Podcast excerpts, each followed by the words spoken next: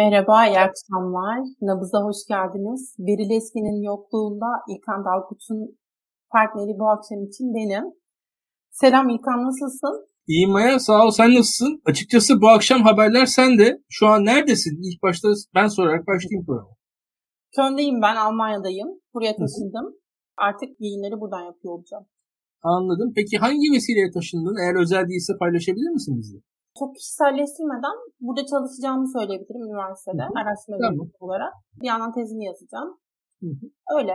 O şekilde. Çok güzel, çok güzel. Açıkçası bugünlerde hakikaten yurt dışı, yurt dışına gidiş geliş, e, beyin göçü bunlar da gündemin parçaları. Sen bir yandan hem gündemin hem öznesi hem nesnesi de oldun bir yandan. Bunu da görüyoruz. E, seni etkiledi mi Türkiye'nin gündemi bu e, eğitim yolundaki kararını almakta? Mesela atıyorum Türkiye daha e, ekonomik olarak daha rahat bir yer olsaydı, bu krizler yaşanmasaydı, şu an diyelim Euro 5-6 lira olsaydı sen yine Almanya'da eğitim kariyerini sürdürmek ister miydin? Yoksa diyelim atıyorum Boğaziçi'nde Bilkent'te bir yüksek lisans yapmak, doktora kovalamak sana tatmin edici gelir miydi o zamanlar? Kararın değişti mi bu olan bir tane? İlkan bu harika bir soru. Yani harika bir soru çünkü bu benim de hep kendime çok sorduğum bir şey. Benim yaş grubumdaki tüm arkadaşlarım kendilerine sordukları soruların başına geliyor. Neden Türkiye'den gitmek ister, neden Türkiye'de kalınır?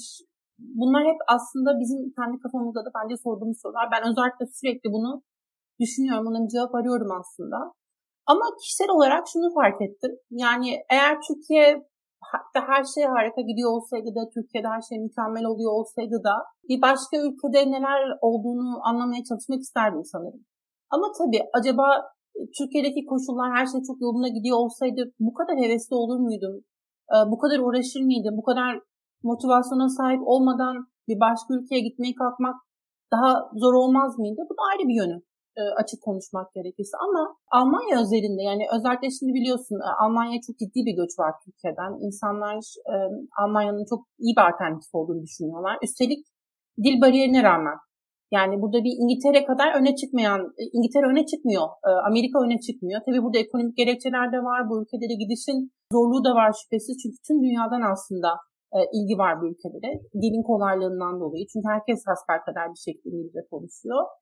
Ama Türkiye'de bir şekilde Almanya daha öne çıkmaya başladı. Burada tabii yine belki Türkiye'nin işte yıllarca göç geçmişinin olması da şüphesiz etken ama başka yönleri de var aslında Almanya'nın. İşte şu an Almanya'nın çok ciddi bir insan açığı olması, işçi açığının olması. Burada şimdi bunu söyleyince bazı göç karşıtı hesaplar şey diyor işte yok siz Almanya'daki göçü de özlemliyorsunuz falan. Ya orada bir, bir olay var aslında. E, oradaki yaşlı nüfusun sigorta primlerinin ödenmesi lazım. Çok basit bir matematik, çok basit bir ekonomik hesap. E, bu böyle herkesin harika ben çok göç istiyorum, bayılıyorum başka kültürleri göreyim demek zorunda olmadan da yapılması gereken bir şey. Her sene açıklanıyor işte. Yani en son daha konuşulan şu an bile hala hazırda 500 bin insanın açık olduğu söyleniyor Almanya iş piyasasında. Bu da tüm işlerin yavaş olmasını vesaire gerektiriyor ve bir yanıyla da aslında şu an yalnızca Türkiye'de olan bir fenomen değil bu bana sorarsan. Batı Balkanlar için de aynısı. Bunlar Avrupa Birliği'ne aday ülkeler. Bunun haricinde Avrupa Birliği'ne e, Schengen alanına dahil olmayan işte Bulgaristan'ı, Romanya'sı da bu ülkelerden de inanılmaz bir göç var. Özellikle Almanya'ya. Çünkü Almanya'da iş bulmak çok kolay. Bir şekilde bazı yetkinlikleriniz varsa kolayca iş bulabiliyorsunuz. Yetkinlikleriniz yoksa işte servis elemanı olarak çalışmak çok kolay. Aldığınız maaşlar çok tatmin edici hatta burada kazandığınız paraları belki işte Balkanlardaki ailelerinize yollayabiliyorsunuz. Romanya'daki, Bulgaristan'daki ailenize yollayabiliyorsunuz falan filan. Ya özetle e, böyle bir fenomen var kıtamızda. Türkiye özel değil bu ama Türkiye'de de tabii ki güncel ekonomik sıkıntı o kadar ağır ki birçok insan Almanya'nın iyi bir alternatif olacağını inanıyor ve uğraşıyor. Ama bu noktada da Almanya'da bir şey kafa çok karıştırıyor. O da neden bu kadar göçe ihtiyacının olduğunu söyleyen bir ülke ısrarla vize süreçlerini yavaş işletiyor. Israrla neden e, vizelere red veriyor? Bu çok anlaşılamıyor. E, burada aslında bir daha fazla sebep var bana sorarsan bir vize başvurusu vize başvurusu yapmak farklı bir süreç. İşte bunun Schengen'i var, ulusal vizesi var. Hangi amaçla gittiğinizi kanıtlıyorsunuz. İş bulmak için mi gidiyorsunuz, eğitim için mi gidiyorsunuz, gezmek için olduğunu mu söylüyorsunuz falan da filan. Gezmek için olduğu söylenilen vizelerde ret oranlarının yüksek olduğu yine söyleniyor. E şimdi burada Almanya'daki kafanın işleyişi anlamında Mesela bir vize başvurusunun muhatabı kim olur? Buna kim karar veririn cevabına bakmak lazım. İşte oradaki e, bilmem işte Alman vize ofisinde çalışan kişinin kriterleri işliyor oluyor. Bireysel işliyor oluyor bazı şeyler. Ve sizin orada o, o kurallar e, silsilesi neyse tamamen bunu tatbik etmeye kalkarak aslında vize vermeyi deniyor. Ama bunun haricinde yani o kurallara uygun olup olmamak da mesela orada ne kriteri var? İşte kendi geçimini sağlayacak mı gittiğinde kalma amacı ne? Kalma amacına uygun bir seyahat mi planladığı ve kalacaksa neden bunu plansız yapmaya kalkıyor? Çünkü mesela göçe ihtiyacı olmak, düzensiz göç almak istiyor olmak değil, kağıtsız, plansız göç almak istiyor olmak değil, iş piyasasına plansız bir şekilde, kuralsız şekilde girişlerin olması demek değil. Çünkü bunu biliyoruz Türkiye'den. Mesela göçle ilgili en çok şikayet edilen konulardan bir tanesi neydi hep? Gelen işte Afganların işte yine İran sınırından gelen işte Pakistanlıların vesaire bu insanların çok ciddi şekilde iş piyasasında başka bir durum yarattığını biliyoruz değil mi? Yani burada işte günlük gömeleri düşürüyor gittikleri yerlerde. Ee, özellikle tarımda, işte günlük iş e, anlamında vesaire. Bu da inanılmaz bir e, farklı durum yaratıyor. Ve aslında hep konuştuğumuz gibi AKP de bu göçü neden destekliyor zaten? Bunu yarattığı için destekliyor. Süleyman Soylu'nun açıklaması neydi? Böyle bir şey yapmaya kalksak, bu insanlara sınır dışı etmeye kalksak en başta karşı çıkacak olan yine bu işverenler olur. E, göçün böyle de bir matematiği var aslında. Bunlara değinebilirim. Vize konusunda bence işte oradaki o kurallara uygun davranmak, kurallara uygun hareket etmek ama bir yandan buradaki mantalitenin çok ağır olması, çok yavaş olması, e, göç istiyor olmak ama bir yandan göçü tam olarak kim istiyor? İşveren mi istiyor yoksa işte vize memuru mu istiyor? Hani ya da hangi eyalet istiyor mesela? Bu da var. Çünkü burası bir federal cumhuriyet ve mesela benim işte burada Köln'de çalışacak olmam ya da işte eğitime bir şekilde devam edecek olmamla ilgili süreçleri, süreçleri işleten kişi e, Kuzey Ren Westfalia'daki memur aslında. Ama Türkiye'de şey sanılıyor işte bir aracı firma var İDATA diye. E, berbat bir firma bu arada gerçekten. Hiç ulaşamadığınız, e, hiçbir kuralın muhatabı olmayan bir firma. Ve e, insanlar mesela bununla bir iletişim kurup e, bunu muhatap almaya çalışıyorlar. Oysa ki muhatap o değil. Hatta elçilik bile değil işte Türkiye'de. Gidiyor işte bu Köln'deki o ilgili kişi inceliyor, bakıyor, tık tık tık tik atıyor. Uygunsa gel diyor, uygun değilse gelme diyor. Her zaman bu kadar basit değil. Senin orada bir teorin var belki biraz daha açarsın işte bu hukuk devleti olma meselesi. E bu da ayrı bir olay. Yani göç istiyorum evet ama nasıl göç? Kurallı, düzenli, benim istediğim insanlar mı? Yoksa kuralsız, e, eden bambaşka kişiler mi? Bu çok önemli. Almanya buna dikkat etmeye kalkıyor.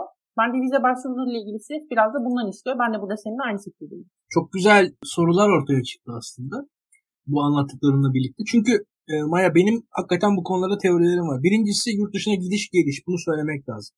Mesela senden önceki kuşağım ben. Senden önceki kuşak olarak mesela benim e, çağımdaki insanlarda biz bizim arkadaşlarımız bize şöyle şeyler söylüyorlar. İşte mesela İlkan cebindeki parayı harcama, tasarruf et, işte interrail yap. İşte atıyorum cebindeki parayı harcama şöyle yap. Erasmus'a gittiği zaman daha fazla gezersin. Türkiye'de yaptığın tasarrufun yurt dışında bile anlamının olduğu bir zamandan Türkiye'ye geldi geçti. Şu an öyle bir zaman değil. Bir defa sen çok güzel belirttin. Burada şu geçerliği söyleyeyim sana. Yani bir eğitim çok önemli bir faktör. İkincisi turizm kendi başına bir faktör. Eğitim ve turizm. Onun dışında tabii ailelerin birliği, aileleri birleştirmek bu yine göç içinde daha önemli bir faktör. Ve tabii ekonomik göç. Aslında iş aramak için oraya göç eden insanlar var ve bir yandan da savaşlardan oraya mülteci olarak göç edenler var ve de siyasi olarak da siyaseten yargılandığını söyleyen, siyaseten zor durumda olduğunu söyleyen ve oradan göç eden işte mülteci, yani siyasal mülteci statüsüne geçmek isteyenler var. Genelde bu tarz kategoriler var. Bunlar aslında birbirine hem iç içe, birbirinin içinde mesela senin pozisyonunda sen hem bir iş pozisyondasın, çalışan pozisyondasın hem de eğitim alan pozisyondasın. İki pozisyonu bir arada taşıyorsun sen. Hani yarın bir gün mesela bir Almanla evlendiğin anda veya Almanya vatandaşı olan birisiyle evlendiğin anda diyelim veya o şeye girdiğin anda statün değişecek. Başka bir statüye geçeceksin. Yani oradaki işte atıyorum bir Almanya vatandaşı bir Kamboçyalı evlendiğin anda bir garip bir yasal statüye geçeceksin. Ondan sonra bambaşka bir şey olacaksın. Şimdi bu statüler giderek karmaşıklaşıyor. Şunu ben görüyorum bir defa. Yani öyle ya da böyle açık net şu an 10 yıl öncesine göre daha zor vize alınıyor. Bunun bir defa Evet başvurular düzgün olmalı. Evet Almanya'da kurallar, kaideler var. Doğrudur. Almanlar şöyledir, böyledir. Ama objektif olarak söylemek gerekirse yurt dışına iş yapan firmalarda çalışan, Gayet de 20 defa yurt dışına gitmiş gelmiş. Pasaportu eskimiş insanlara vize verilmiyor. Komik yani hakikaten. Veyahut da verildiği gün sayısı çok sınırlı. Zaten Avrupa sınırlı gün verildi. O günler daha da sınırlı hale gelmeye başladı. İşte çok çok sınırlı böyle bir günlerde verilmeye başladı. Ve bu politika değişikliği olduğu açık. Burada şöyle söyleyebilirim. Bir defa hukuk meselesi senin konuna geri döneyim. Ben hukuk meselesini önemsiyorum ve bu ülkelerde de hukuk meselesinin önemli olduğunu düşünüyorum. Ve zaten hani adalet mülkün temelidir gerçekten.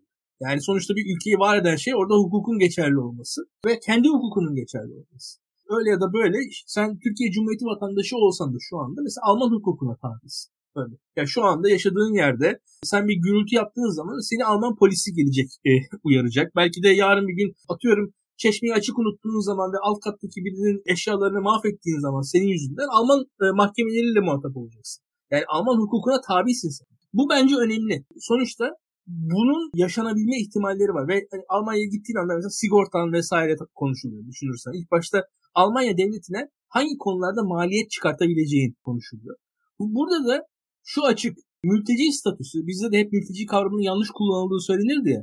Almanya'da gerçekten de bir mülteci statüsü var ve mülteci statüsü de Almanya hepimiz çok iyi biliyoruz Soğuk Savaş döneminden kalma da bir alışkanlıkla sonuçta doğudan gelen mülteciler alan bir ülkeydi. Bu yüzden de aslında şu ana çok uymayan belki de bir statü oradan miras kaldı. O bir şey kaldı.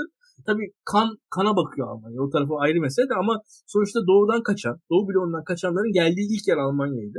O, o Berlin duvarında duvarındaki duvarını atlayan senin programın ismiyle söyleyeyim. Şimdi oradan kalan da bir alışkanlık var. Böyle bunun yarattığı o statünün ya, imkanları var. Bu statünün imkanları da şöyle bir şey var. Size dil kursu sağlıyor, kalacak yer sağlıyor, belli bir maddi gelir sağlıyor ve bu bu o devlete de çok ciddi yük. Orada yani Almanya'da mesela mülteciler Almanya için ciddi bir yük. Oradaki diğer Avrupa ülkeleri için bu mülteciler ciddi bir yük. Mülteci statüsüne siz kavuştuğunuz anda çok ciddi imkanları var. Zaten Türkiye'nin kimseye mülteci statüsü vermemesinin sebebi mülteci statüsünün ne mündemiş olan o imkanlar. Sonuçta bizim devletimizin kaynaklarını aşacak bir imkanlar. Yani şu ana kadar harcadığı kaynakları aşacak imkanlar. Bunu söylemek lazım. Ve bunun yarattığı da sıkıntılar var. Yani şu an öyle ya da böyle ben de biliyorum mesela. Yani hakikaten o statüleri almış insanlardan tanıdıklarım var ve gerçekten de Türkiye'deki hayat standartını iyi kötü kurdu çalışmadan olmalı. Yani böyle bir durum var. Şimdi bir şey söyleyeceğim. Bu devlete ne yük olacağı ya da ne katkı sağlayacağı meselesinin ne kadar ciddi alındığı ile ilgili örnek olması açısından. Geçen hafta ikametgahımı yaptırdım. Yani bir hafta önce taşındım. Ertesi gün yaptırdım. Randevu bulabildim. Ve bir hafta sonra posta kutumda yani bu sabah bir şey vardı, mektup vardı. Burada böyle işliyor sistem. Hep mektuplar geliyor. Posta kutumu yani buraya taşındığım an posta kutuma sticker yapıştırdım. O kadar önemli. Ve posta kutumu açtığımda vergi dairesinden şey gelmiş, vergi numaram gelmiş ve vergi sorumluluklarımın olduğu hatırlatılıyor falan filan. Hani böyle bir kafadan bahsediyoruz burada. Böyle bir kafa dönüyor. Ya da bir başka örnek. Mesela eskiden Türkiye'de de belli ölçülerde yapılan bir e, yapılan bir şey olduğunu düşünüyorum ben. E, aslında aslında şimdi bu alışveriş merkezleri meselesi noktasında da biraz tartıştık. Yani esnafların olduğu yerde alışveriş merkezi olsun, şehir dışında mı olsun vesaire. Burada mesela bir bölgede bir dönerci olduğunda bir başka dönerci aynı bölgede açılmıyor. Yani belediye izin vermiyor, buna ruhsat vermiyor. E böyle bir kafa, böyle bir plan, böyle bir organizasyon vizelerle ilgili böyle böyle bir yönü de var. Ama bir yanıyla yani bu diğer söylediğin konularda da haklısın. Onların hakkını vermek lazım. Bir yandan da izleyici yorumlarına bakmak istiyorum aslında. Avrupa'nın tıp vizelerinin reddi ile Türkiye'nin aldığı düzensiz göç arasında bir ilişki var mı? En azından şey noktasında yok. Çünkü düzensiz göç olarak gelenler sonuçta vatandaş olmadığı için onların tabi olduğu vize düzeni de farklı. Burada elçiliklerde başvuruyorlar ama farklı şekilde değerlendiriliyor. Emin değilim çünkü yani zaten o vize olmadan Türkiye'den çıkamıyorsunuz. İlk mikrofonu kapalı bu arada. Hı hı. Senin anlattığın konuya ben geleyim. Senin anlattığın konu önemli. Benim anlattığıma esasında katkı sunmak için sen söyledim bunu. Çünkü bir tane mülteci aslında Almanya'ya mesela diyelim ki bir tane Türk'ün Almanya'da mülteci olması mesela sen şu anda Almanya'da çalışarak Almanya ekonomisine bir katkıda bulunacaksın. Bir vergi ödeyeceksin diye. Senin gibi Almanya'ya böyle legal olarak gidecek ve Almanya'da iyi kötü bir katkıda bulunacak ya diyelim bir 10-15 kişinin katkısını aslında o bir tane mülteci nötrlüyor teknik olarak. Yani ve veyahut da 100 tane Türk'ün Almanya turist olarak verip bırakacağı bir para var. Almanya neden turist gelsin istemesin Türkiye'de? Sonuçta insanlar para harcıyor. Türkiye'nin zenginleri Almanya'da para harcamak istiyorlar. Ama ona rağmen hayır diyor bu insanlar. Şu anda Türkiye'de benim tanıdığım Türkiye'nin en önemli şirketlerinde çok ciddi noktalarda olan, olan insanlar var. Hatta program başlarken mesaj atmışlar. Ben de şu an vize bekliyorum. Konsolosluktan cevap bekliyorum. İşte iki ay sonra gideceğim. Üç aya yetişir mi falan. Onu konuşuyoruz şu anda arkadaşlarla. Ya bu insanlar para harcayacaklar Almanya'da. Ve ciddi şirketlerin de çalışanları bunlar. Yani hani böyle gerçekten çok sağlam kariyerleri olan falan filan insanlar. Bu insanları almama riskini niye alıyor Almanya bakarsak? Bir de orada da bir mantık var aslında dediğin şey var. Yani 100 tane turistin katkısı bir tane mülteciyle nötrleniyor aslında. Türkiye'den 100 kişi Almanya'ya mülteci olarak gittiği anda, kabul edildiği anda 10 bin tane Türk turistin Almanya'ya bırakacağı paradan daha fazla zararı Almanya'ya vermiş oluyorsun sen. Orada bir de böyle bir durum var. Ve bu e, bunu görmek lazım yani ve bu yüzden Türkiye'den çok fazla mülteci başvurusu, çok fazla sığınmacı başvurusu dünyaya gitmeye başladı. Hukuk sistemi bağlı da bunu söylüyorum zaten. Yani Özetle biz... sen şunu söylüyorsun aslında. 100 kişiye vize verse 99'u yasal şekilde kalıp geri dönse ama bir kişi bile Almanya'da kal- kalmaya devam ediyor olsa yasal olmayan yollarla bunun yarattığı problem Almanya evet. için Almanya için o kadar büyük ki bu yüzden de o 100 tane Türk göz alabiliyor. Kesinlikle öyle. Evet aynen öyle. Bu yüzden de o 100 tane Türk de haksız muamele. Gerçekten haksız muameleye maruz kalıyor. Gerçekten ya hak bu doğru, bu doğru. Bir şey daha, bir şey daha. E bu işte işçi eksikliği vesaire bunu zaten az önce de söyledim. Ama işte bu vize departmanları o kadar dolu ki bir yanıyla da inanılmaz bir iş yükü var. Ve mesela Schengen vizelerinde doğrudan randevu alabiliyorsunuz bu aracı firma üzerinden. Ama ulusal vizelerde yani 90 e, günü geçen kalma sürenin söz konusu olduğu vizelerde randevuyu doğrudan alamıyorsunuz. Başvuruda bulunuyorsunuz, randevu atanıyor. Şimdi arkadaşlar da belki bilmiyorum izleyenler arasında da vardır ya da blogları takip edenler vardır. Facebook'ta da görebilirler. Başvurmuş, Erasmus'a gidecek vesaire. Temmuz'un başına başvurmuş ya da Haziran'ın başında başvurmuş. Doğru, Haziran'ın başına başvurmuş mesela. Yok, randevu yok, verilmemiş. Yani randevuyu daha alamıyor. Çünkü böyle bir iş yükü var bir yanıyla da. Bunu da gözden kaçırmamak lazım. Biraz biraz böyle de bir yönü olduğunu ben düşünüyorum. Ee, Mirza Akdeniz Köln'deki teyzesine selam söylüyormuş. Şimdi selam iletelim. Nerede yaşıyor yazın yorumlara. Zeytinli Halk Festivali ile ilgili konuşacağız. Onun haricinde evet, Zeytinli ile ilgili yorumlar var. Amaç seküler eğitimli Türkleri iktidar değişikliği sonrası için Türkiye'de tutmak Alman devleti bizi düşünüyor demiş Emin.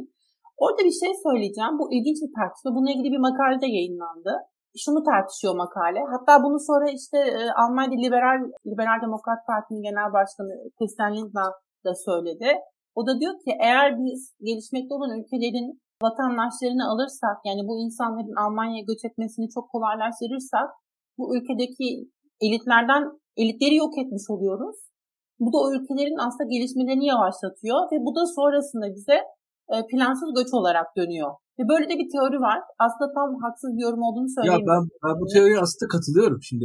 Yani şu, hatta bir ara şey var. Bu Malav, Malawi'ydi galiba. Yani Manchester şehrindeki Malawi'li hemşire sayısı Malawi'deki hemşire sayısından daha fazlaydı diye bir istatistik okumuştum ben. Hakikaten belli meslekler var ve bunlar evrensel meslekler. Dünyada siz onu belli standartın altında yapamıyorsunuz. Mesela hemşire çok ciddi bir meslek ve belli bir tecrübesi olan hemşire dünyanın her yerinde çok değerli. Ve şöyle bir durum var asla da hakkı verilmeyen bir meslektir hemşirelik mesela. Yani sonuçta ciddi bir sağlık bilgisi, ciddi bir birikim ama asla doktorlara kadar itibar görmez ne yazık ki. Mesela bu tarz ya batılı gençleri de mesela hemşire olmak o kadar çekmeyebilir. En üst düzey gelir kaynakları olmak. Ama mesela batıda hemşire olmak herhangi bir geri kalmış ülke için, ülke vatandaşı için çok avantajlı bir konumdur diye söyleyebilirim. Bunun gibi meslekler var özellikle. Onun dışında pilotluk gibi her zaman dünyada belli standartta yapılması gereken meslekler var. Her yerde yapılabilen meslekler var. Standartta aynı olan meslekler. Bunlar tabii anında gidebiliyorlar. Bilim sahasında belli bir ortaklık, belli bir ortak dilin olduğu sahalarda özellikle çok rahat göç olabiliyor ve bunun için tabii ki fiziksel güç en sonunda. Ee, ve burada şu gerçekten vahim yani şöyle çok enteresan şeyler var Maya. Mesela siyahlara Amerika'da pozitif ayrımcılık yapılıyor bazı okullarda. Bazı kontenjanlar ayrılmış. Şimdi Amerika'da yıllar boyunca ezilmiş siyahlar var ve bunlara ayrılan bu yaşadıkları kölelikten dolayı ayrılan e, bir kontenjan var. Ama mesela Afrika'nın elit siyahları hayatlarında bir köle geçmişleri soylarında yok. Afrika'da ise e, diyelim Afrikalı kralların çocukları falan.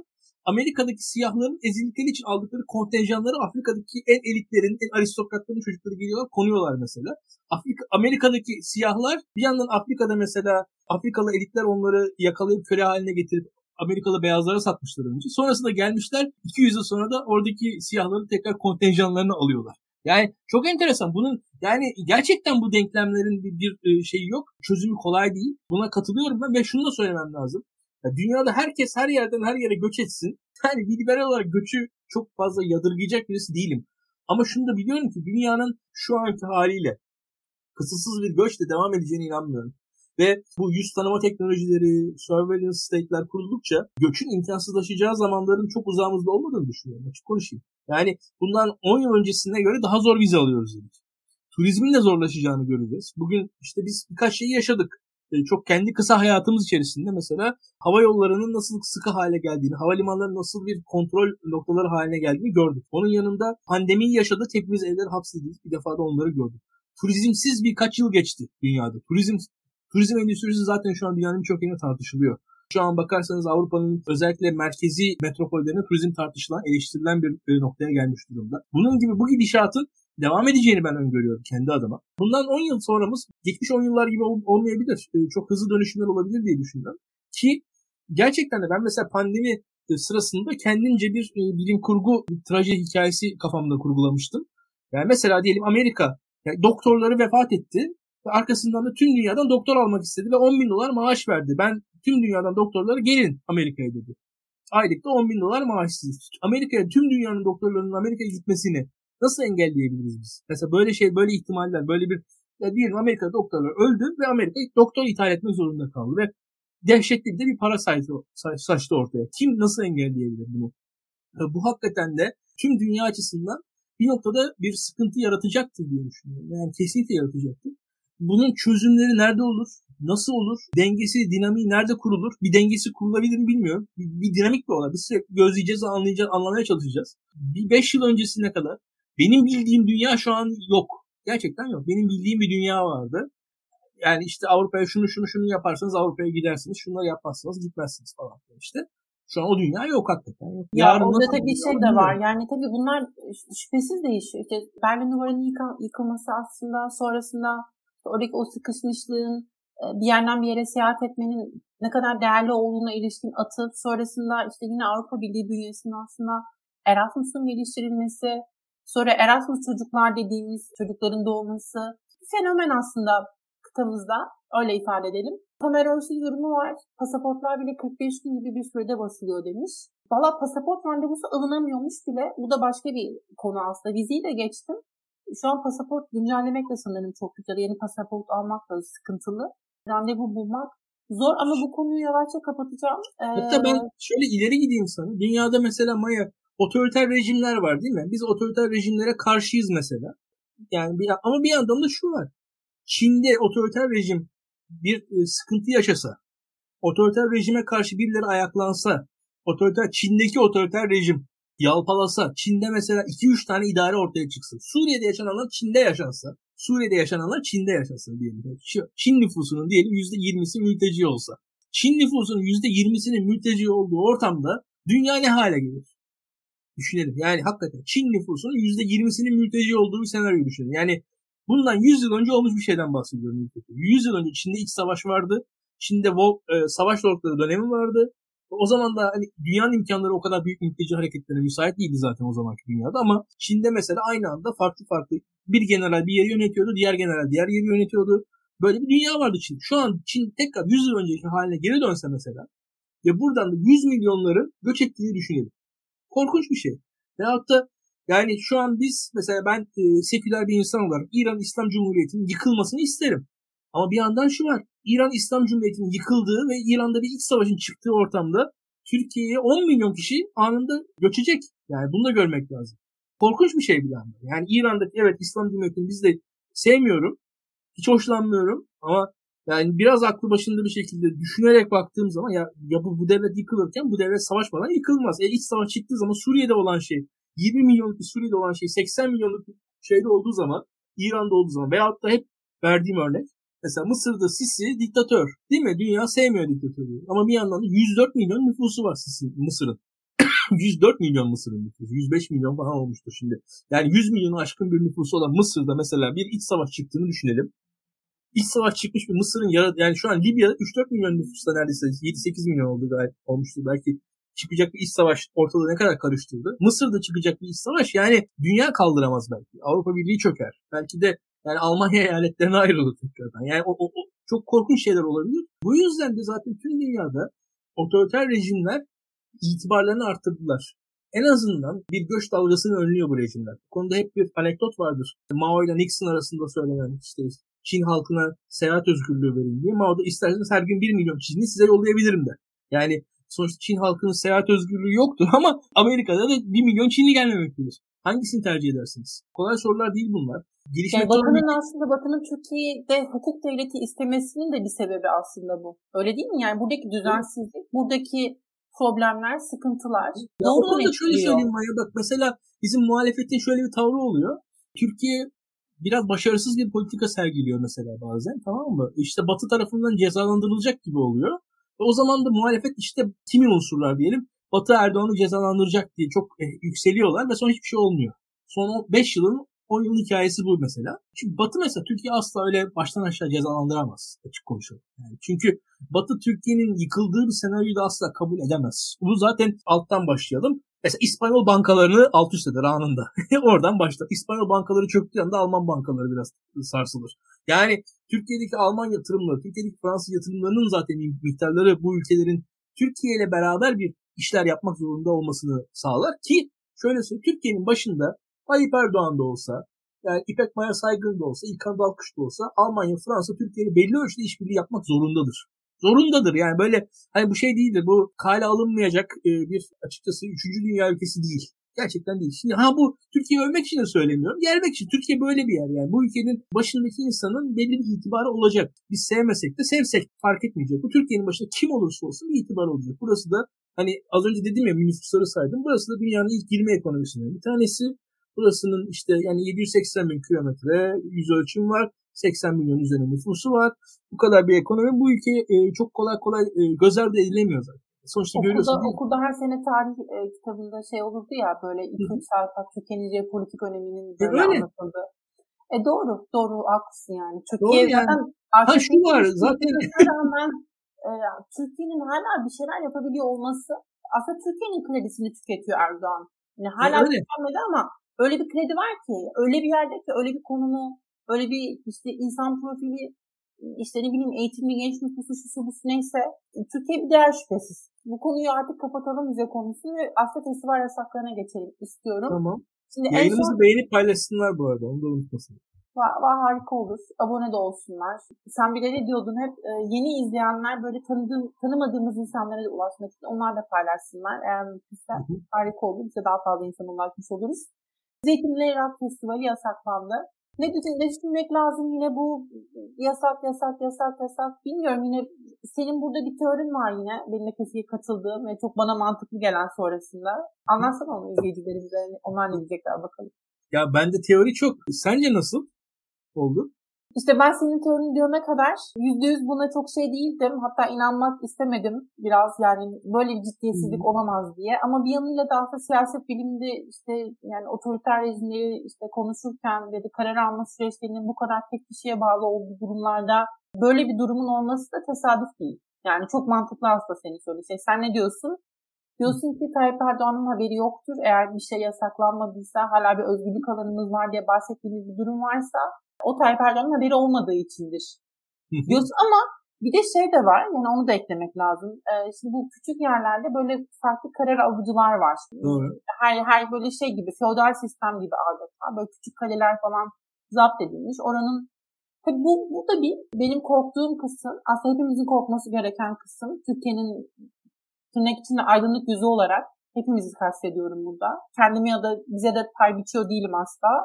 Korkmamız gereken şey tam da bu e, keyfiliğin kurumsallaşma ihtimali ve zeytini de bana sorarsan bir de böyle bir ihtimal var. Neden diyeceksin? Hmm. Burada e, ilim yayma falan diye bir işte artık cemiyet mi bilmem ne mi neyse vakıf mı bir de onların da ayrımı varmış. Nasıl nasıl bir kabusta yaşıyorsak işte bunlar buna niyebileceği bir şey de yok bana sorarsan da bunlar ancak işte şey zillet yer yani. Neyse bunlar bu zilleti yaymak için de böyle lokaldeki işte kaymakamı bilmem nesi bunlarla bir şey bağlantı geliştirdiler. Nasıl oluyorsa Bunların böyle artık WhatsApp grupları mı var falan böyle birbirlerine şey mi paslıyorlar bak yine ahlaksız bir şeyler olacak aman işte harekete geçelim falan diye. Neyse. Bu kurumsallaşıyor. Ya bu iletişim ağı kalitelileşiyor. Bence bundan korkmalıyız. E çünkü bu şeye doğru gidiyor. Bir felakete doğru gidiyor. Ne kadar iletişim kalitelerini artırırlarsa, ne kadar organize ve senkronize davranırlarsa o kadar fazla alanımız daralacak. Bu çok açık ve net ama nereye kadar? Yani AKP bence kesinlikle sınırları zorluyor. Bakalım sonu nereye varacak? Anlatsana sen teorini birazcık daha. Şimdi ben gerçekten de bu yasakların, yasaklamaların hepsinin Tayyip Erdoğan'dan geldiğini geçtiğini düşünüyorum. Ve Tayyip Erdoğan'ı gösteriyor. Burada olay şudur. Bu bahsettiğim o iletişim ağları vesaireleri falan filan var bunlar. İşte onları da anlatacağım. Onlar, onlardaki artış çok önemli. Onun zaten birkaç örneği var. Onları da saymak lazım. İkisini de çok ilgilendiren örnekler. Şimdi o iletişim ağlarının sebebi kamuoyunu anlatmak, kamuoyunu ikna etmek değil o iletişim ağları şu anda Tayyip Erdoğan'a yönelik ağlar. O iletişim ağları var. O iletişim ağlarının kuruluş amacı Tayyip Erdoğan'a ulaşma ve Tayyip Erdoğan'ı ikna edecek ortamı sağlama amacını şu an gidiyor onlar. Şimdi bu, bunu biz nerede gördük? Bir defa Ayasofya için ciddi şekilde çalışıldı. Bu aynı ekipler tarafından aslında. Orada o dernekler falan var. Her ilde bunlar kurulmuş durumda. O dernek ağları falan filan. Bunlarda aktivistlikler var. Ondan önce esas tabii daha mühim mesele, senin için daha da ciddi bir mesele İstanbul Sözleşmesi için. İstanbul Sözleşmesi için çok ciddi çalıştılar. Özellikle kendi içinde, İslami kesim içinde bir iktidar savaşı vardı. Orada da çok ciddi bir çatışma yaşandı. Şimdi bunun altında da böyle yerel ne noktada neyi yasaklarız kafasındalar. Bir şekilde e, işte özellikle bir ihbarcılık kültürü çok e, yaygın oluşmuş durumda. Ben şunları biliyorum mesela diyorum bir üniversitede mesela 31 Aralık günü Cuma günü işte son ders, son saat biter. Dönem sonunda işte bir tane plastik bardakta üç tane hoca, iki tane asistan, iki tane de en iyi öğrenci yarımşar bardak şarap içerler ve bu şarap içtiklerinin Facebook'ta fotoğrafını koyarlar. Ve arkasından da bir grup gammaz gider o Facebook fotoğrafını alır bir dandik haber sayfasına yollar. Bilmem ne üniversitesinde alkollü rezalet, kızlı erkekli beraber ya dönem bitmiş açıkçası inek öğrenciler, üç tane inek öğrenciyle iki tane asistan bir, bir, bir tane ucuz şarap almışlar. Onu plastik bardakta içiyorlar. Profesör de geçerken uğramış. Olan bir tane şey o. Ve beraberce muhtemelen de bisküvit falan yiyorlar yani. Buradaki çılgın parti dedikleri şey bu. Ve ben bunları gördüm. Bunlar Türkiye'de bu pislikleri yaşıyoruz. Yaşıyoruz biz yani. Hakikaten yaşıyoruz. Çok korkunç bir şey bu. Ve şöyle söyleyeyim biz bu gammazlık ortamının içerisindeyiz. Korkunç bir şey yani. insani olarak korkunç bir şey. Ki şunu da söylemem lazım yani. Ha, mesela nedir? işte festivalin diyelim ki ses meselesi vardır, temizlik meselesi vardır, konum meselesi var. Bunların hepsi sorun, bu, bu, bu sorunlar çözülür. Çözmek isteyenler tarafından. Biz burada niyetin olmadığını biliyoruz açıkçası. Yani karşımdaki iktidarın iyi niyetine inanmıyorum bu tarz konuda. Ve inanmayacağım da. Ve şunu görüyoruz. Burada alttan bir sert çaba var. Ve bu çabanın arkasında şu motivasyonu çok net görüyorum ben. Sosyal kültürel olarak zannettikleri iktidarı kuramadıklarını görüyorum. Ve bunun yarattığı öfke bu noktaları da bu noktalardaki saldırganlığı arttırmış durumda. E, iktidar ellerindeyken de olabildiğince e, alan kazanmak istiyorlar diye düşünüyorum. Şu an modern hayat, belki de seküler hayat bir şekilde illegalize edilmeye çalışılıyor gördüğüm kadarıyla. E, bunlar bir şekilde yani bir festivale gitmek dünyanın en normal şeyi. Yani biz niye bunu böyle bir olay haline getiriyoruz bilmiyorum. Korkunç bir şey. Türkiye açısından Türkiye bunları aşar. Türkiye'nin şu anda bu biçilmeye çalışılan elbise Türkiye'nin üzerine uymay- uymadığını düşünüyorum ben. Kendilerinin açıkçası ikna edemedikleri kızlarının ve oğlanlarının öfkesinin bu arkadaşları daha da saldırgan hale getirdiğini görebiliyorum. Ve şu anda özellikle aile meselesinin bu ıı, çevrede çok tartışılmasının boş olmadığını düşünüyorum. Kendilerinin hep şunu gördüler yaşadıkları sıralarda. Türkiye'de kendi etraflarında sorunlar var. Bu insanlar o sorunları görüyorlar ve bu sorunlar için müsebbip arıyorlar. Neden arıyorlar? Buldukları neden genelde kendileri dışındaki nedenler. Nedir? Bunlar işte CHP, Kemalizm, Batı, Yahudiler, Sabotajcılar, kapitalistler, emperyalistler, şunlar bunlar. Şimdi fakat şu an Türkiye'de iktidarda Tayyip Erdoğan var. Yani şu an yaşadıkları şey aslında bir trajedi. Bu ağır trajedi her gün yüzlerine vuruyor aslında. Tayyip Erdoğan yönettiği ülkede bunlar oluyor. Tayyip Erdoğan yönettiği ülkede bu değişim oluyor. Aslında olan biten şey hata, yanlış, eksik falan değil. Gayet doğasında olan bir şey. Bu, bu Türkiye'nin yaşadığı sekülerleşme öyle absürt, fantastik, nevzuhur, dejenere falan bir şey değil. Dünyada olan şeyler bunlar. Dünyada insanlar, herkes Türkiye'de 90'larda ne yazık ki şuna alıştı. Herkes muhafazakar, daha da muhafazakarlaşacak, daha da muhafazakarlaşacak. Böyle bir paradigma var neredeyse. Yani dünya sanki yıl, bir milyon yıldır sürekli muhafazakarlaşıyormuşuz gibi zannedildi. Öyle bir durum yoktu tabii ki. Ha şu var, muhafazakarlığın da kendi dinamiği vardır. Kendi mantığı, rasyoneli vardır. O da belli bir zemin üzerinde yükselir.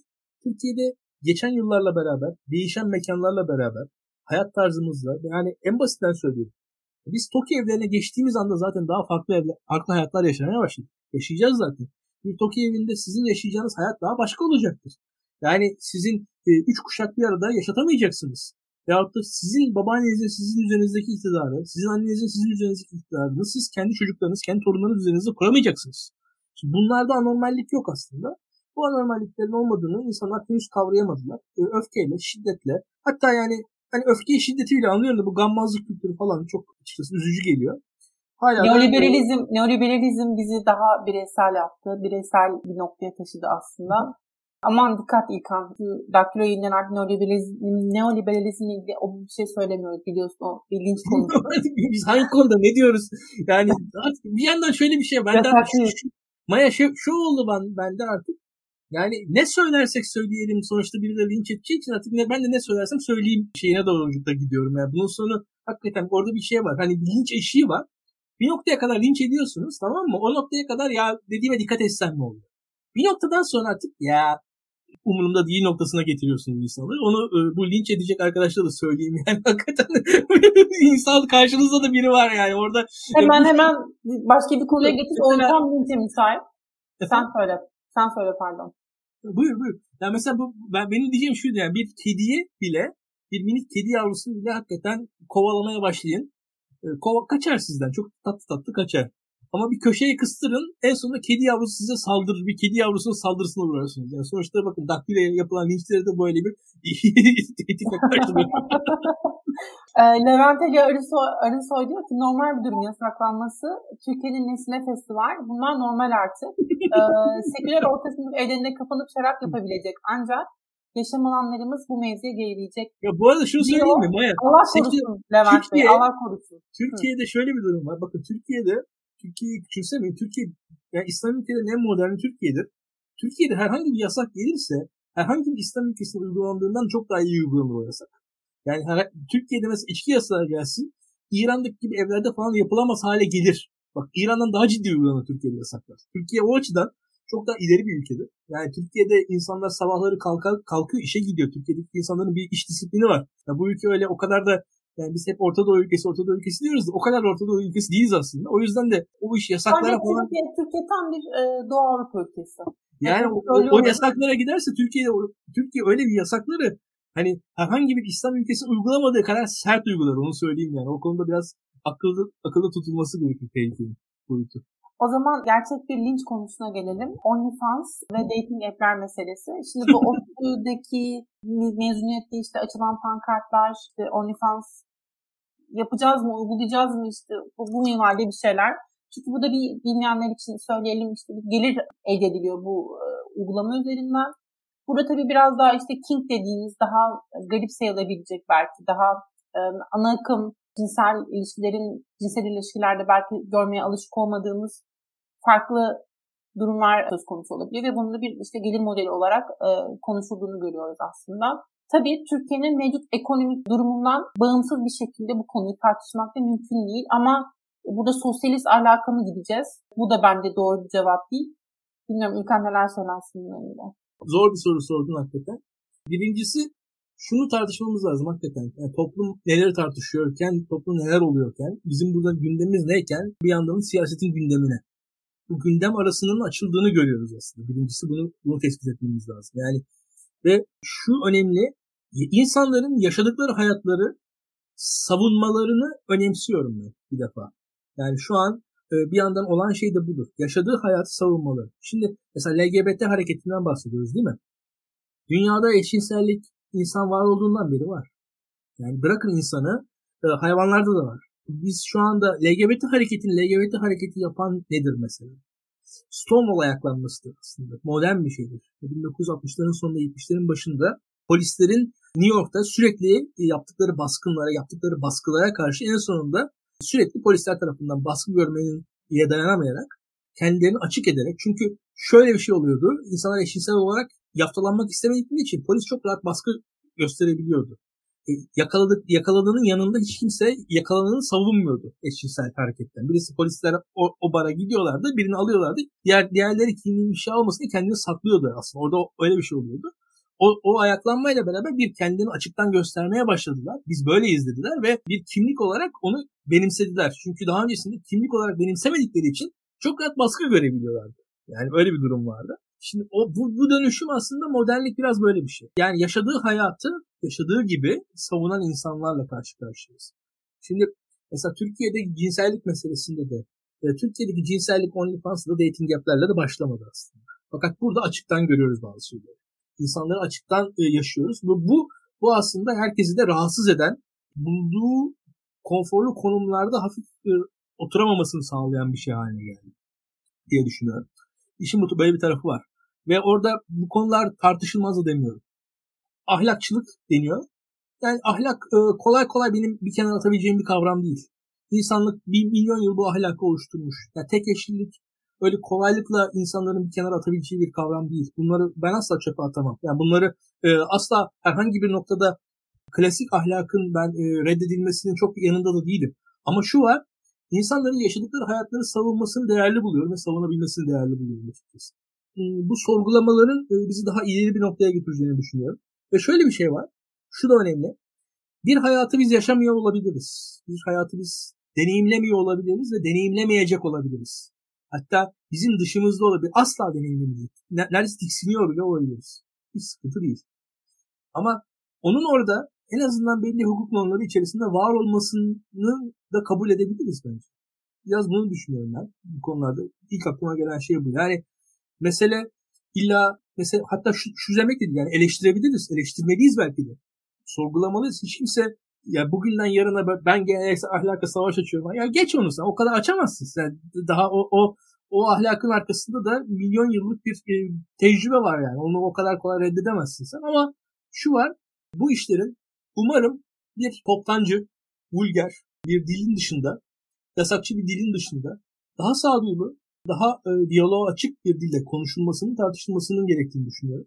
Burada şunlar vardır. Mesela bayağı her hadisenin, her olgunun kendi içerisinde mesela sorunlu yanları vardır. Onlar bulunur. Böylece daha rahat ayıklanır bence. Bunlara, bunlara da yol açar diye düşünüyorum. Diyeceklerim bunlar. Ya bunun dışında tabii şu var. Bir de şunu söylemek lazım. Olgun insanlar, 18 yaşından büyük insanlar yaptıkları eylemlerin sonuçlarıyla müsebbiptirler. Yani yine sen hukukçusun sürekli hukuk referansı veriyorum. Yani sorumlu insanlarız. Karşımızdaki insanları da e, insanların da sorumlu insan olduklarını bilerek yaklaşmamız gerekiyor. Yani ideal bir liberal sistemde işleyen bir liberal demokrasi hukuk sisteminin de tam anlamıyla işlediği bir yerde e, aynen bu faaliyetlerin geçerli aslında. Ama Hı. burada e, işte belki sosyalist sosyalist ahlakı bir tarafa koyuyorum ama sosyalist arkadaşların Hı. tartışmaya ele alış biçimine belli ölçülerde katılıyorum. Çünkü işte ekonomik yönünü konuşuluyor. Tabii. Burada işte rıza inşası yine feminist bakış açısından bakarsak. Hepsi konuşulmalı bu arada. Asla evet, reddetmiyorum. Kesinlikle evet. Yani ben de bu konularda çok bu konularda aynı çizgide olmaya çok yakınım. Hatta sosyalist alakın hani bu inşa etmeye kalktığı bir aile profili var ya zaten onun da işte bu özellikle Doğu Avrupa'daki eski e, sosyalist kökenli rejimlerde nasıl e, uygulamaya konulmaya çalışıldığını görüyoruz aslında. Hala bir işte queer e, anlayışı mesela bir anlaşamama, bir buna bir işte kafayı takış ki bu toplumlar genelde kiliseyle bağlarında belli ölçüde itilmiş olmalarına rağmen hani bu ülkelerdeki Hristiyanlık ya da dini inanışların zayıf olmasına rağmen buradaki o sosyalist ahlak aslında bunu engelliyor. Bunun yansımalarını da bana sorarsan yine buradaki sosyalist arkadaşlar bizim ekonomi yönünden tartışıyor ama bu anlamda tartışmaya kalkanlar bence bir hata yapıyorlar. Ama ben şimdi çok daha artık ifşa mı desem, nasıl is, isimlendirmek gerektiği bilmiyorum. Bir yandan okurken keyif aldığım, bir yandan canım yandı. Eminim tweet'i okuyan çok azınlık mensubu insan için aynı şey geçerli. Özgür Demir Özgür Demirtaş e, kendisi şu an eğer profili bilmiyorum doğruysa günceli yansıtıyorsa Sabancı Üniversitesi'nde de e, finans kursu başkanıymış kendisi. Bence önemli bir akademisyen. Hakkı de falan yayınlara katılıyordu bir ara zaten. Diğer eski Cumhurbaşkanlığı adaylığı içinde bile geçmişti. Ama e, yayınları çok izleniyor. YouTube'da sanırım ciddi bir izleyici kitlesi olsa gerek. Twitter'da yine çok aktif. E, geçen bir tweet attı. E, diyor ki Allah'ım biz ne güzel bir çocukluk geçirdik.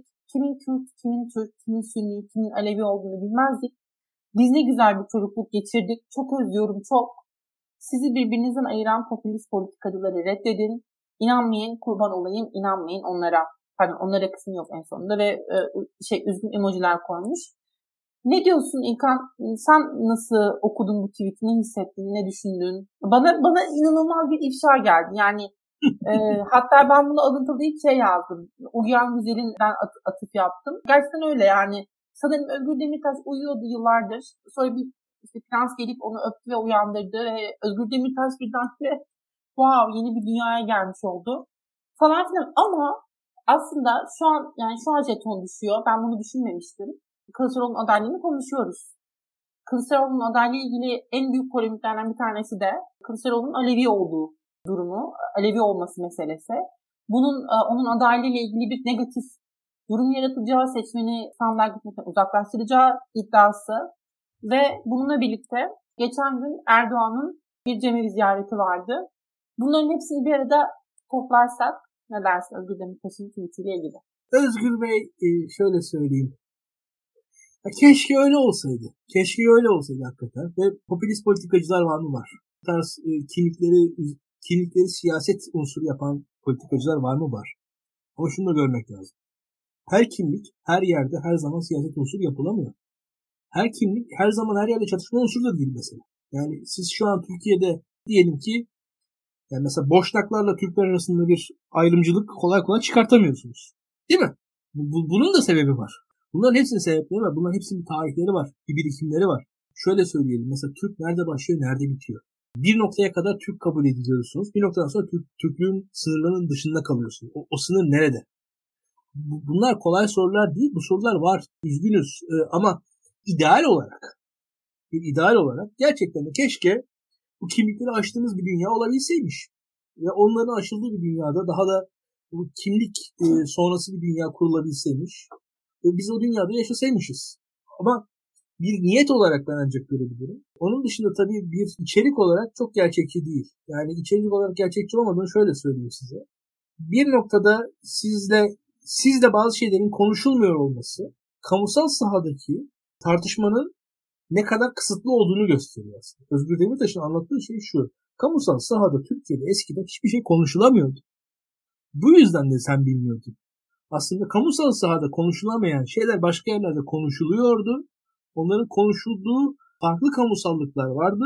Ortak bir Türkiye kamusallığı yoktu. Yani o zaman yani şöyle söyleyeyim mesela bir Ermeni bazı şeyleri ancak Ermenilere söyleyebiliyordu Türkiye'de.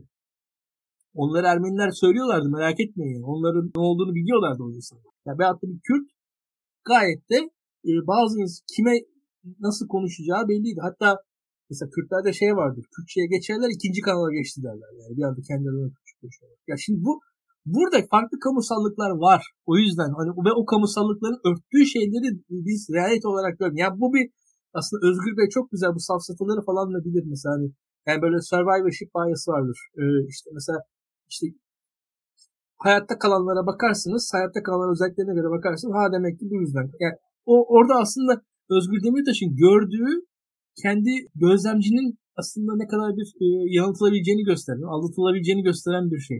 Biraz burada yani e, Özgür Demirtaş'ın gördüğü şey hakikaten odur muhtemelen. Ama Özgür Demirtaş'ın gördüğü, görmediği neler vardı ve onları neden görmedi diye düşünmesi lazım. Bunları düşündükçe Özgür Demirtaş'ın kendisine daha fazla olgunlaşacağını düşünüyorum ben bu konularda. Biraz böyle bakılması gerekiyor. Ha bu şu demek değil ama gerçekten de biz illa sabah akşam kimlik konuşacağız. Sabah akşam kimlik tartışacağız falan. Yani bu, bu dünyanın dışında da hani hakikaten biraz ilerlemek lazım. Yani sürekli tarih konuşulan, sürekli kimlik konuşulan bir yer ben istemiyorum. Onu da söyleyeyim. Onu da o da benim için bir gerçekten... Bir de yani Özgür Demirtaş'ın tweet'i aslında e, Twitter'ın ne kadar toksik olduğunu biliyoruz. Ne kadar linçe müsait olduğunu biliyoruz. 60 bine yakın beğeni almış. Hı hı. Bence iyi bir oran. Yani insanlar da aslında e, yapılan çağrıya karşılık veriyorlar. Onlar da gerçekten artık e, bu yani konuları tartışmadığımız bir Türkiye'yi istiyor ama ben tweet'teki yanlış şu yani hep de sorduğumuz bir soru ya geçmişle yüzleşmeden gelecekle ilgili neler konuşabiliriz, nasıl ilerleyebiliriz? Ben birkaç hafta önce bir grup Cumhuriyet Halk Parti ile konuşma fırsatı da sahip oldum. Bunlar böyle şeyler değildi. Yani partili falan değil. Çok sıradan Cumhuriyet Halk Partililer. Yani mesela Kılıçdaroğlu'nun adaylığı konusunda en açıkçası çekingen olan kişi Alevi olandı. Çünkü diyordu ki bu, bu toplum Alevi'ye vermez diyordu mesela. Alevi olan kişi diyordu bunu. Diğer Alevi olmayan CHP'lilerde ya, genel başkanımız olsun diyen CHP'liler gördüm ben mesela. Yani o, o orada o, o, o nüans beni etkiledi. Çünkü kendi yaşadığını kendisi biliyor. O diğeri mesela onun yaşadığını yaşamamış ve o an bilmiyor yani orada. Yani niye ki diyor Kılıçdaroğlu olsun işte CHP'nin genel başkanı diye bakıyor. Belki de öyle görmüyor bile. Yani belli olmaz mı işte? Yani biz mesela kendi tecrübelerimiz var. Kendi tecrübelerimiz kadar biliyoruz. Bizim yaşamadığımız tecrübeler var. Burada söyleyelim yani hiçbirimiz işte atıyorum üniversiteye girerken başörtümüzü çıkartmadık mesela. O hakikaten aşağılayıcı bir şey. Kötü bir şey. Rahatsız edici bir şey. Sinir bozucu bir şey. Şimdi bunu söylüyor. Bu hakikaten kolay değil. E şimdi bakıyorum gerçekten de mesela üniversiteye girerken başörtüsünü çıkartmak zorunda kalıp şu anda muhalif olan da binlerce kadın var ve şu anda bile bu kadınlara mesela muhalif tweet attığı zaman bile laf söyleyen insanlar var. Yani o kadınlar mesela neleri aşmışlar ve muhalif olmayı kabul etmişler. Ee, öte yandan. Kendi yaşadıkları tecrübeleri aşmışlar. Karşısında da bir gereksiz bir öfke görüyorum yani. Bu, bu o, o kadınlara öfkelenmemeleri gerekiyor. Mesela yani öyle söyleyeyim. Hani deniyor işte o kimlikleri aşmıştık ne güzeldi falan. Hakikaten aşalım. Hakikaten aşalım o kimlikleri. Ona, ona ben katılıyorum. Ama o aşmak böyle tek taraflı olmaz. Karşılıklı aşılması gerekiyor o kimliklerin. Dediğimiz gibi Ermenilerin Ermenilerin unutmasıyla falan aşılmıyor o kimlikler. Veyahut da insanların işte evinde başını örtsün falan diyerek aşılmıyor. Veyahut evinde eşcinsel olsun diye de aşılmıyor. Mesela düşünün İslami kesimde onu söylüyor. Eşcinsellik var diyor. İslami kesim eşcinselliğin olmadığını falan söylemiyor. Buradaki itirazcılar yani işte bu LGBT hareketine karşı çıkanlar ya eşcinselliğin var olmadığını söylemiyor. Onlar sadece o kesimin yalan söylemesini istiyorlar. Kendisini saklamasını istiyorlar. Eski Özgür Demirtaş'ın günlerindeki gibi bir Türkiye olsun istiyorlar. Yalanla, sahtelikle, kamusal alanın dışında gizli saklı evlerin bir kuytu köşelerinde bir hayat istiyorlar onlar. Ya orada aslında bir ortaklık var. Senin söyleyeceğim bu. Ya aklıma şey geldi. Ben şimdi Abdullah Gül'ün aday olmaması yönünde tweetler attığımda bana böyle cevaben işte şey tabii ben dürüst olayım şeyde yazmıştım işte Ahmet Neyre Sezer işte falan keşke Twitter hesabı açsa da like bassam falan. Yani orada tabii ironi ya Ahmet Neyre Sezer'i çok sevdiğim için falan değil tabii ki ama. Neyse özetle oradan işte bana hep öyle cevaplar gelmiş. Şey diyor Ahmet Neyre Sezer öyle işte berbat biriydi ki işte oruç Ramazan zamanında işte şey yapardı. Bile bile oruç tutmadığını belli edermiş falan filan diyor ki işte böyle biriydi yani Ahmet Sezer, Nede Sezer böyle biriydi diyor. Hani ne kadar işte bak kendini kimliğini yani olduğu gibi olmayı kamusallaştırabiliyordu. İşte bu kamusal alanda bunu göstermekten çekinmiyordu ve bu o kadar rahatsız edici ki bir işte mesela Abdullah Gül Fan Club için. Neyse bunu da söyledik. O zaman artık yayını kapatabiliriz bence. Çok güzel bir yayın oldu. Çok eğlendim, çok keyif aldım sohbet etmekten seninle tekrar. İyi ki Beril yoktu ama Beril'i de çok özledim. Keşke üçlü yayın yapsak tekrar. Belki haftaya kim bilir. Tabii. Yorumlar için çok teşekkürler. Eğer yeni sonradan izliyorsanız aşağıda lütfen yorum bırakın. Paylaşmayı unutmayın, beğenmeyi unutmayın, abone olmayı unutmayın eğer hala olmadıysanız. İlkan senin ekleyecek bir şey varsa alayım sonra hemen yayını kapatalım. Yayınımızı aynen beğenin, paylaşın. Yorumlarınızı bekliyoruz. Yayını ne kadar paylaşırsanız o kadar iyi. Yayınlarımızla tekrar sanırım hatta artacak yayınlarımızla karşınızda Evet olacak. evet yarın bir yayınımız var hatta. Ee, yeni bir programa başlıyoruz. Sürpriz olsun yarın göreceksiniz zaten. Hatta işte alkol politikalarını konuşacağız. Hatta e, bir biranızı içerken onu kimlerle paylaşmak zorunda kaldığınızın e, şeyini çıkartacağız, hesabını çıkartacağız yarın. Bence güzel bir yayın olacak. Mutlaka Aynen bu programın devamı gibi görebilirsiniz hakikaten. Şurada benim nispeten irticalen söylediğim şeyleri daha somut verilerle karşınızda görebileceğiniz bir program olacaktır diye tahmin ediyorum. Aynen öyle. Verilerle konuşacağız. Takipte kalın, hoşça kalın. Görüşmek üzere, bay bay.